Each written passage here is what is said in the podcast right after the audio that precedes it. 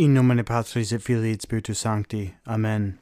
Grant us peace, O Lord, in our days, for there is no other who will fight for us, save but you, our God. The following is a reading from Father Alban Butler's Lives of the Saints. July 14th. Saint Camillus de Lellis, Confessor. He was born in 1550 at Bacchianico in Abruzzo, in the Kingdom of Naples. He lost his mother in his infancy, and six, year, six years after, his father, who was a gentleman and had been an officer, first in the Neapolitan and afterwards in the French troops in Italy. Camillus, having learned only to read and write, entered himself young in the army and served first in the Venetian and afterwards in the Neapolitan troops, till in 1574 his company was disbanded.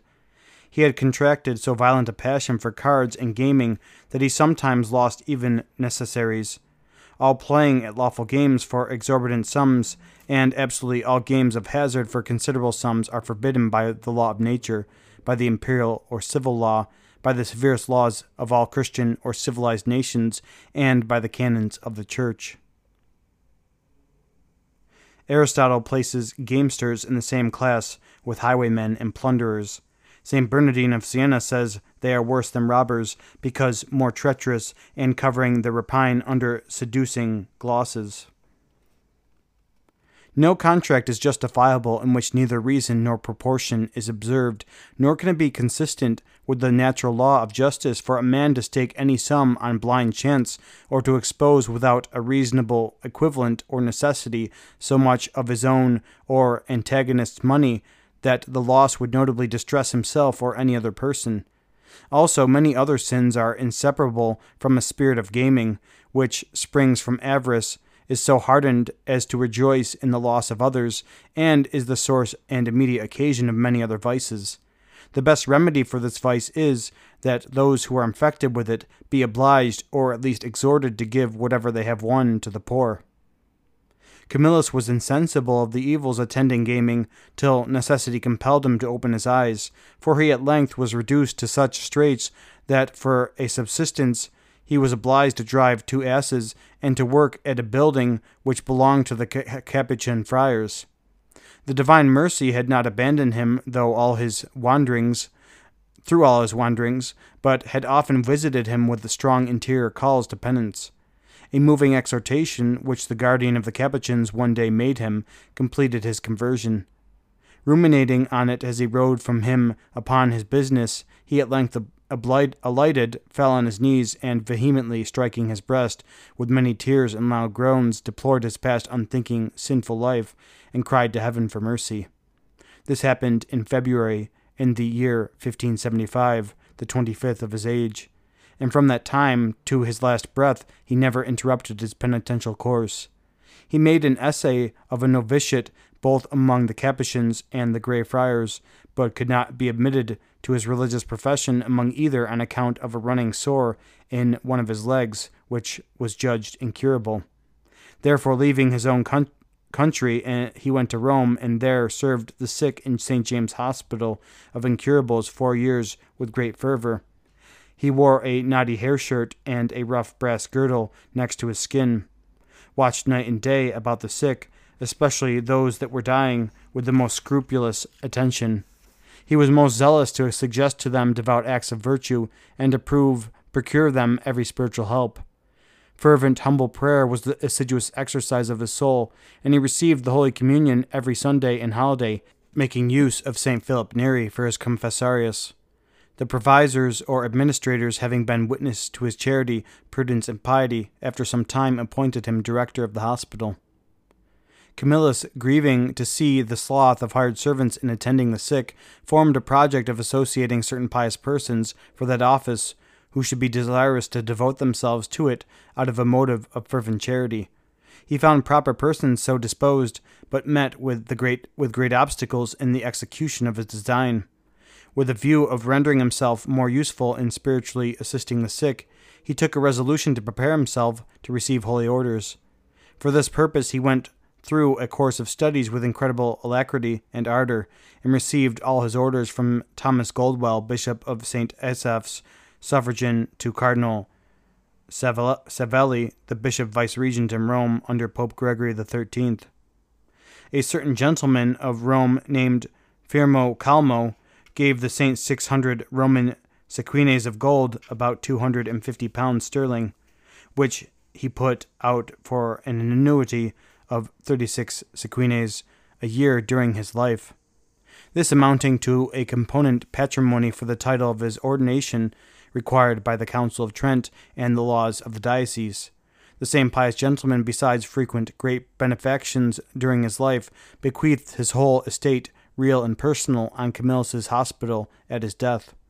The saint was ordained priest uh, at Whitsuntide in 1584, and being nominated to serve a little chapel called Our Lady's Ad Miracula, he quitted the direction of the hospital.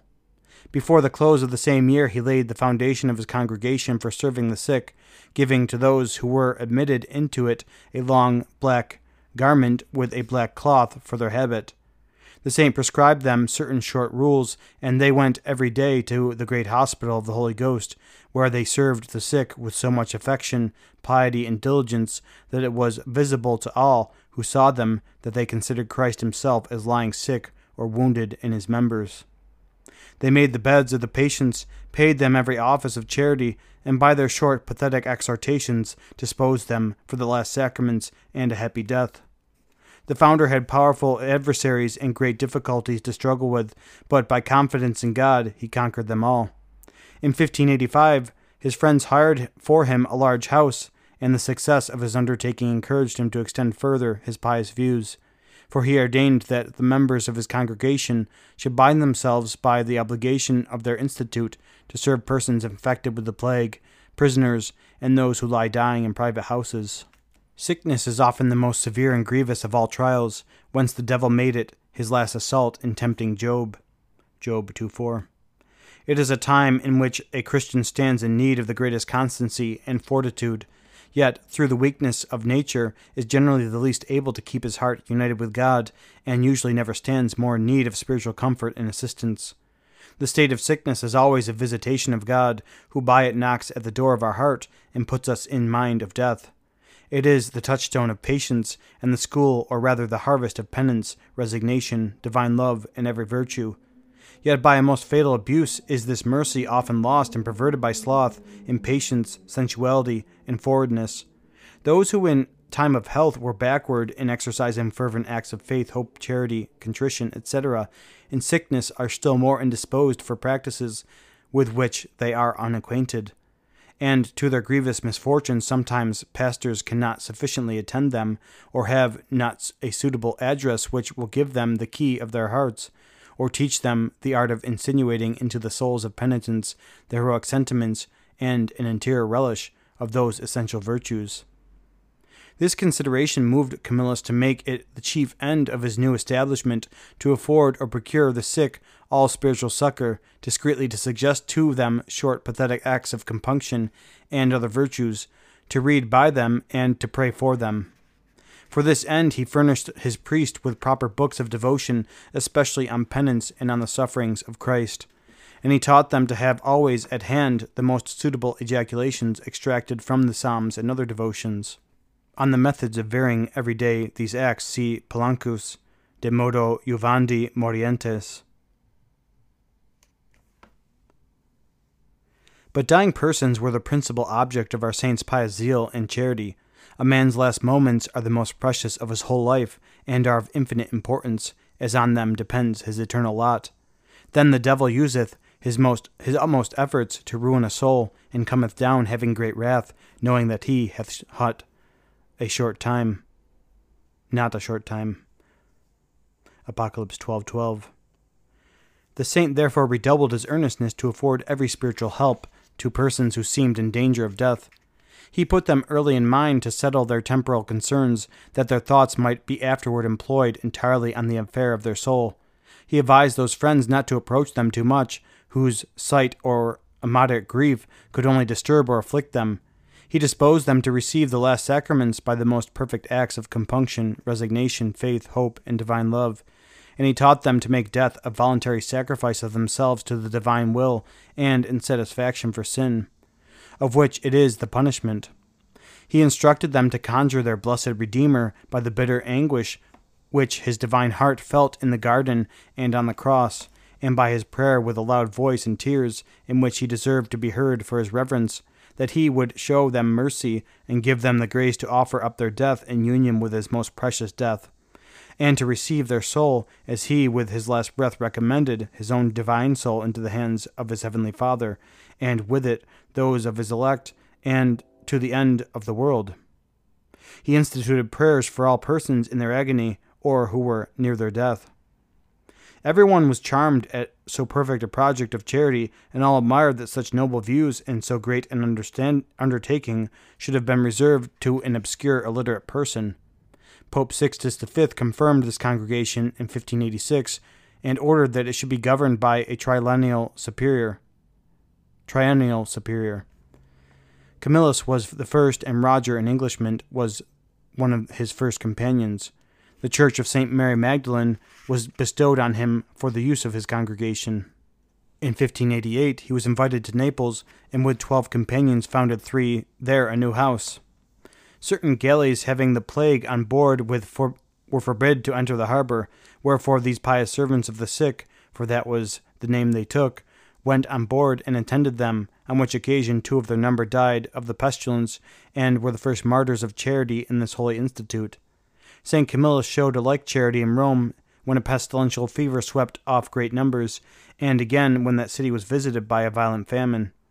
In 1591, Gregory XV erected this congregation into a religious order, with all the privileges of the mendicant order, and under the obligation of the four vows of poverty, chastity, obedience, and perpetually serving the sick, even those infected with the plague. He forbade these religious men to pass to any other order except that of the Carthusians. St. Clement VIII in 1592 and 1600 again confirmed this order with additional privileges.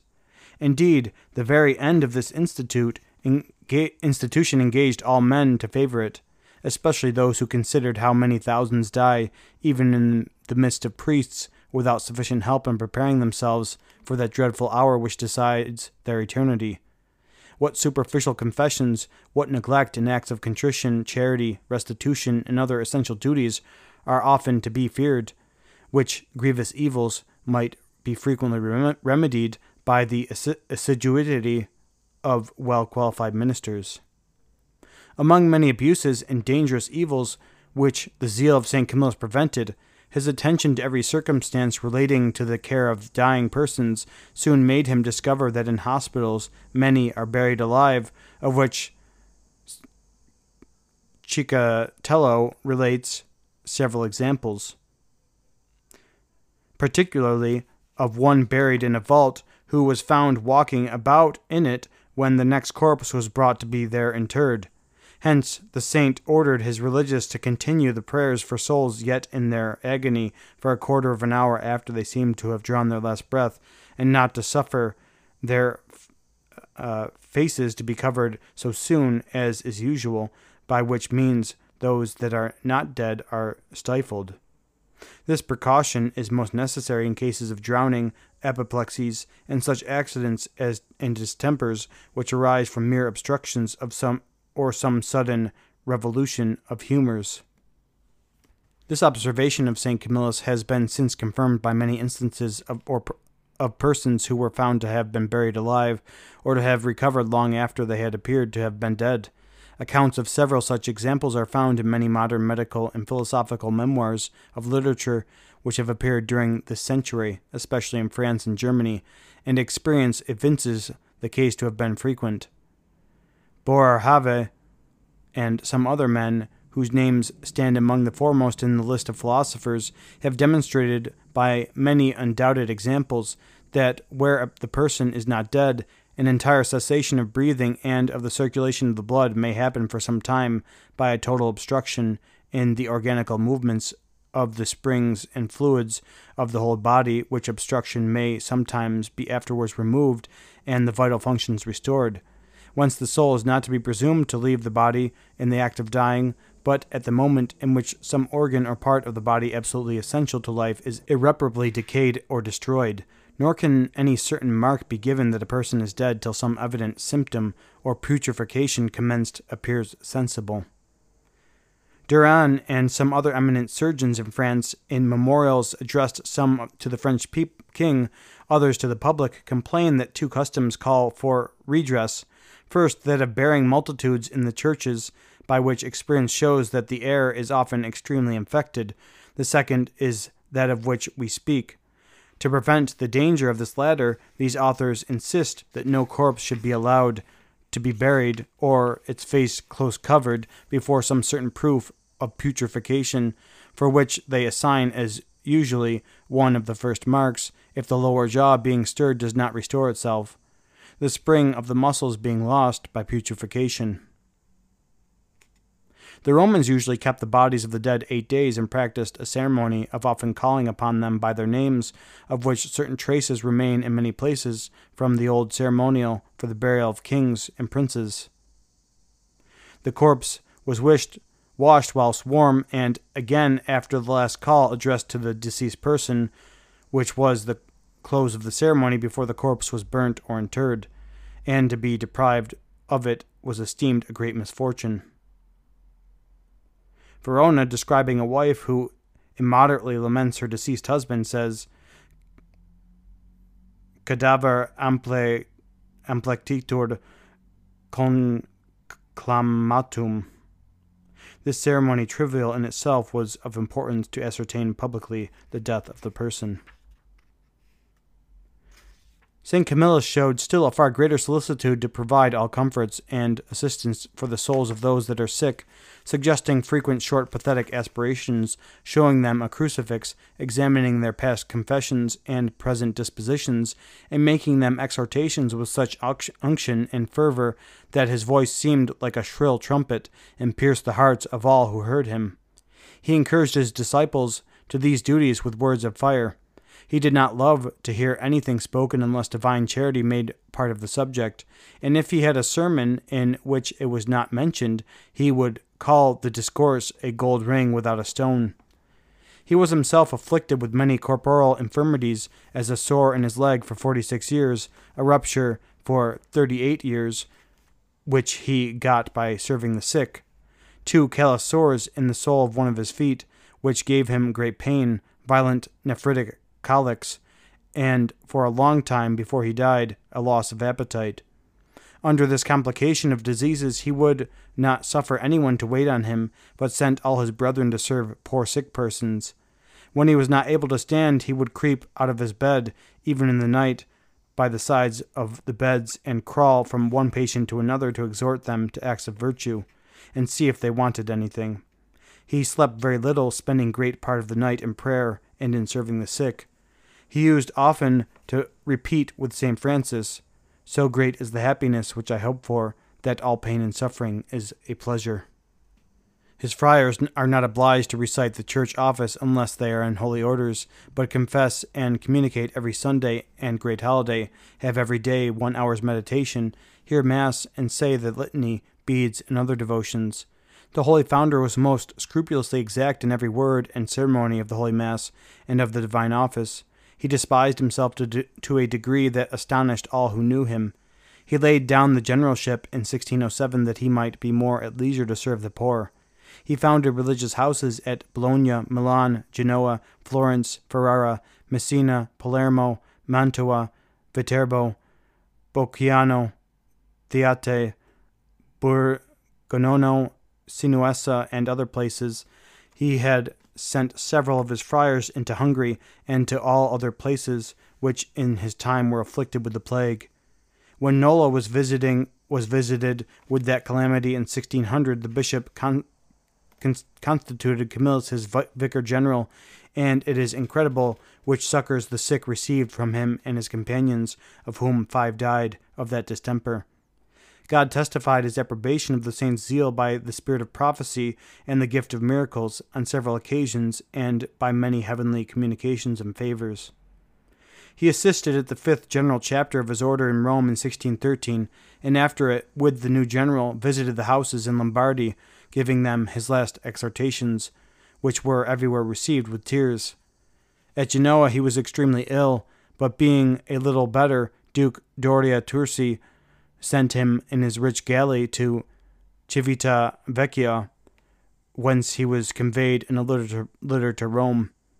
He recovered so as to be able to finish the visitation of his hospitals, but soon relapsed, and his life was despaired of by the physicians. Hearing this, he said, I rejoice in what hath been told me. We shall go into the house of the Lord. He received the viaticum from the hands of Cardinal Ginnasio, protector of his order, and said with many tears, O Lord, I confess I am the most wretched of sinners, most undeserving of thy favor, but save me by thy infinite goodness. My hope is placed in thy divine mercy through thy precious blood. Though he had lived in the greatest purity of conscience ever since his conversion, he had been accustomed to go every day to confession with great compunction and many tears.